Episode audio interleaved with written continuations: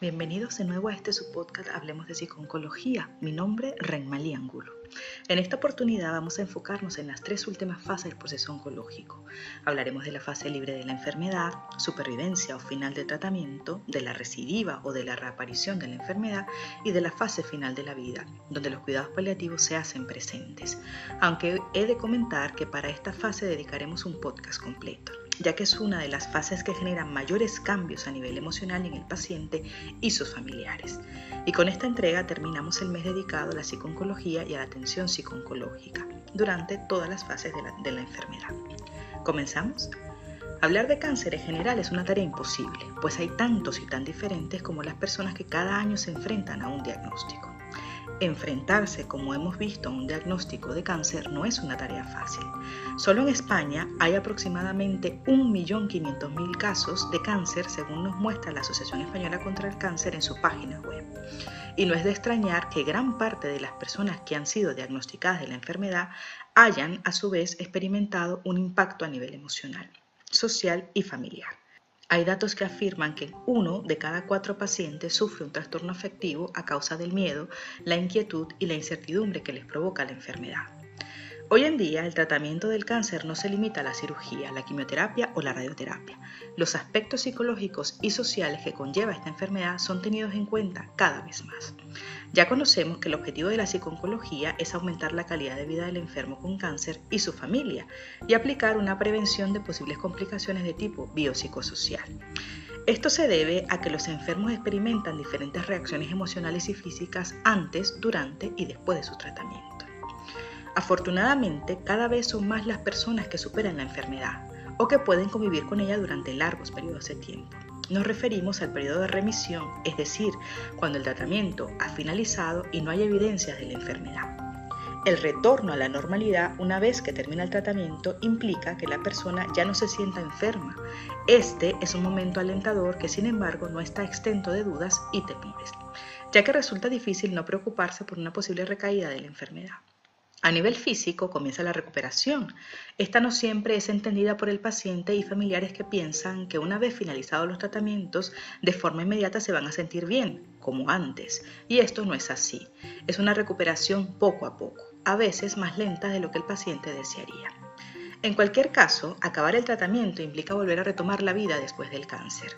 En este periodo es de gran importancia el apoyo familiar, con el fin de ir restableciendo paulatinamente los papeles que se tenían anteriormente en todos los ámbitos, familiar, social y laboral. Psicológicamente puede ser un momento problemático. En la práctica cotidiana es frecuente encontrarnos con personas que se sienten asustadas, indefensas, inseguras, ya no son enfermas pero todavía no son normales Igual que hablamos de un proceso de adaptación de la enfermedad, ahora se plantea el proceso de adaptación a la normalidad. Y curiosamente es en este momento cuando algunos pacientes solicitan el apoyo psicológico. Son aquellos que no han hecho el proceso de duelo que significa el diagnóstico y tratamiento de una enfermedad que amenaza la vida.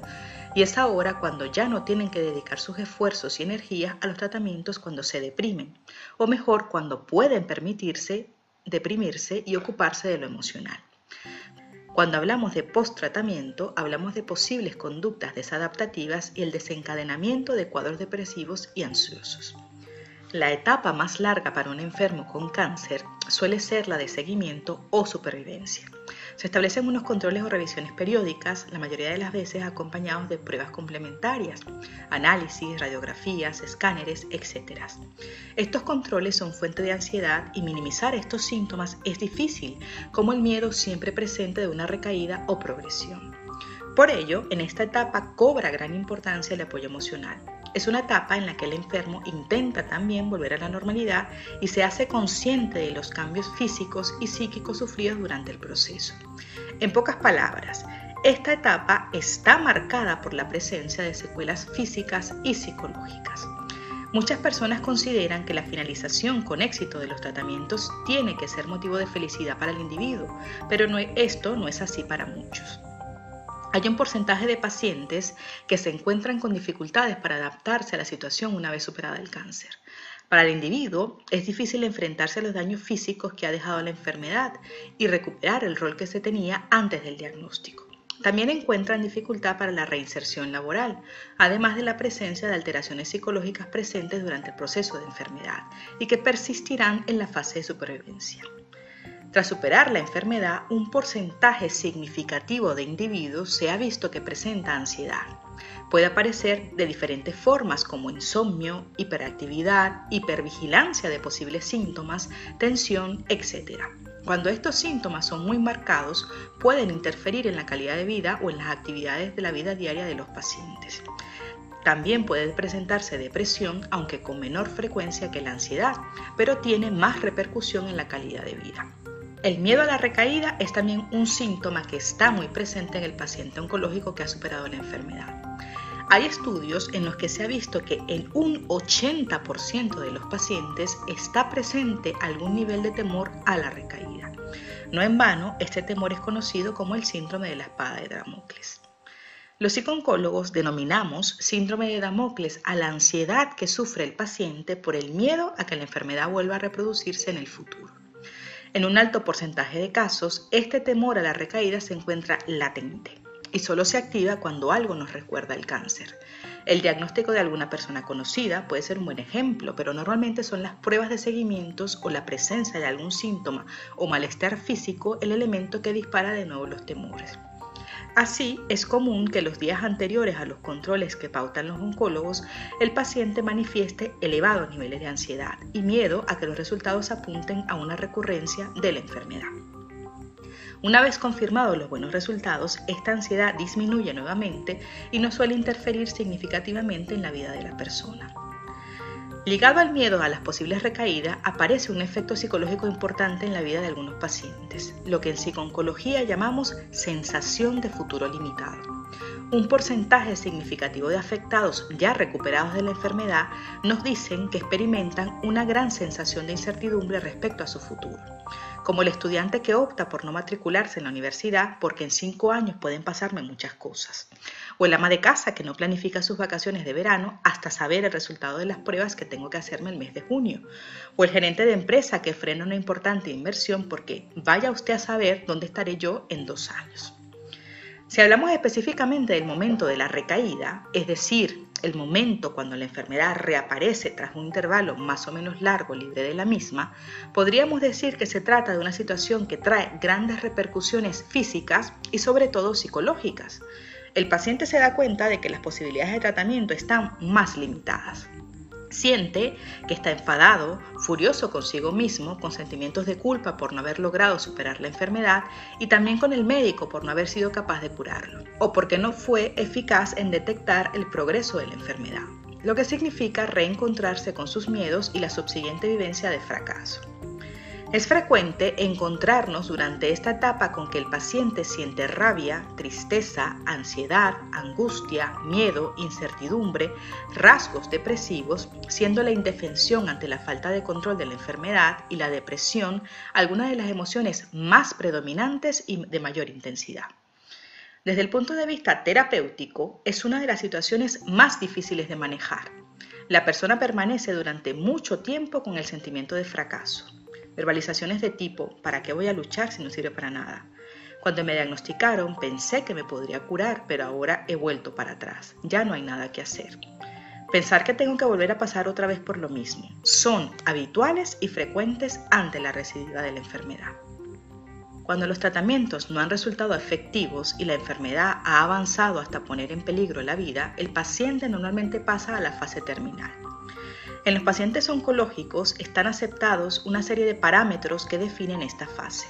Presencia de una enfermedad avanzada, progresiva e incurable, escasa o nula posibilidad de respuesta al tratamiento activo, presencia de problemas o síntomas intensos y pronóstico de vida limitado, entre otros. Los problemas a los que habitualmente se enfrenta el paciente en este momento son tanto físicos como psicoemocionales. Las reacciones en esta fase vienen determinadas por la conciencia de la situación que el paciente tenga. Al igual que en las fases del diagnóstico y tratamiento, también ahora puede darse un proceso de adaptación y en él se distinguen tres momentos importantes. Primero, el impacto de la situación actual que puede dar lugar a la negación y a reacciones de ansiedad. Segundo, el del afrontamiento ante el que se reaccionará con miedo, rabia, ira y un estado de ánimo deprimido.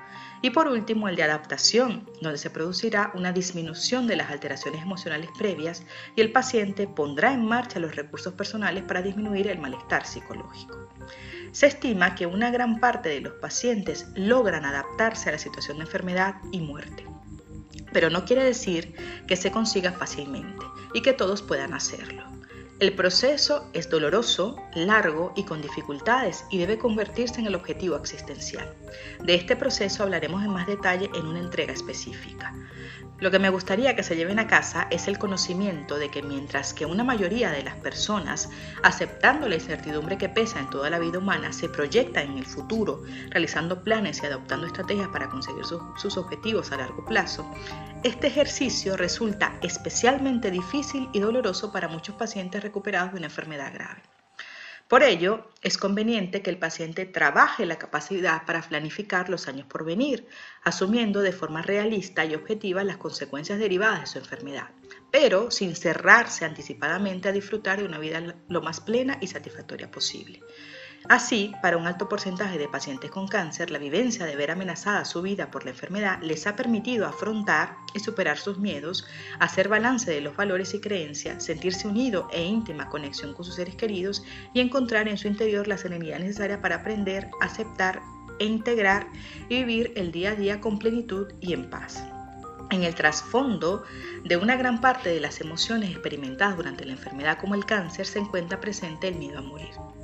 El miedo a morir es un temor universal y aunque hoy en día sabemos que una proporción muy importante de las personas diagnosticadas de cáncer van a recuperar completamente su salud tras el tratamiento, inevitablemente en los momentos críticos del diagnóstico o cuando los efectos adversos de la medicación provocan un malestar significativo, la idea de la muerte surge en la mente de la práctica totalidad de los pacientes. Incluso una vez superada la enfermedad, el temor a las posibles recaídas también nos conecta con nuestros temores a morir. Desde el momento del diagnóstico, a veces, antes si el enfermo tiene síntomas, la vida del paciente con cáncer cambia. Como la gran mayoría de los acontecimientos vitales, padecer un cáncer implica un proceso de adaptación a las nuevas circunstancias. A veces son varios los procesos adaptativos por lo que tendría que pasar un enfermo con cáncer, una cirugía, un tratamiento con quimioterapia, una recidiva o reaparición del tumor, un nuevo tratamiento, una diseminación, una alta definitiva. En todos estos procesos, en el día a día del enfermo con cáncer es imprescindible disponer de una información de calidad y un buen apoyo para afrontarlos con éxito. Y así cerramos esta serie de charlas sobre la psiconcología y su aplicación durante las distintas fases de la enfermedad. Nuestras próximas entregas las dedicaremos a hablar sobre los aspectos emocionales de la enfermedad que, aunque ya hemos dado algunas pinceladas sobre las emociones más comunes que se pueden experimentar en el proceso oncológico, desde Hablemos de Psiconcología nos gustaría ofrecerles algunas herramientas para hacerles frente. Para más información, síguenos en nuestras redes sociales a través de nuestra página web www.hablemosdepsiconcología.com o a través de Facebook e Instagram con el arroba Hablemos de Psiconcología. No olviden suscribirse a nuestro canal de YouTube y de activar las notificaciones para no perderse ninguno de nuestros episodios. Gracias por escucharnos, seguiremos hablando.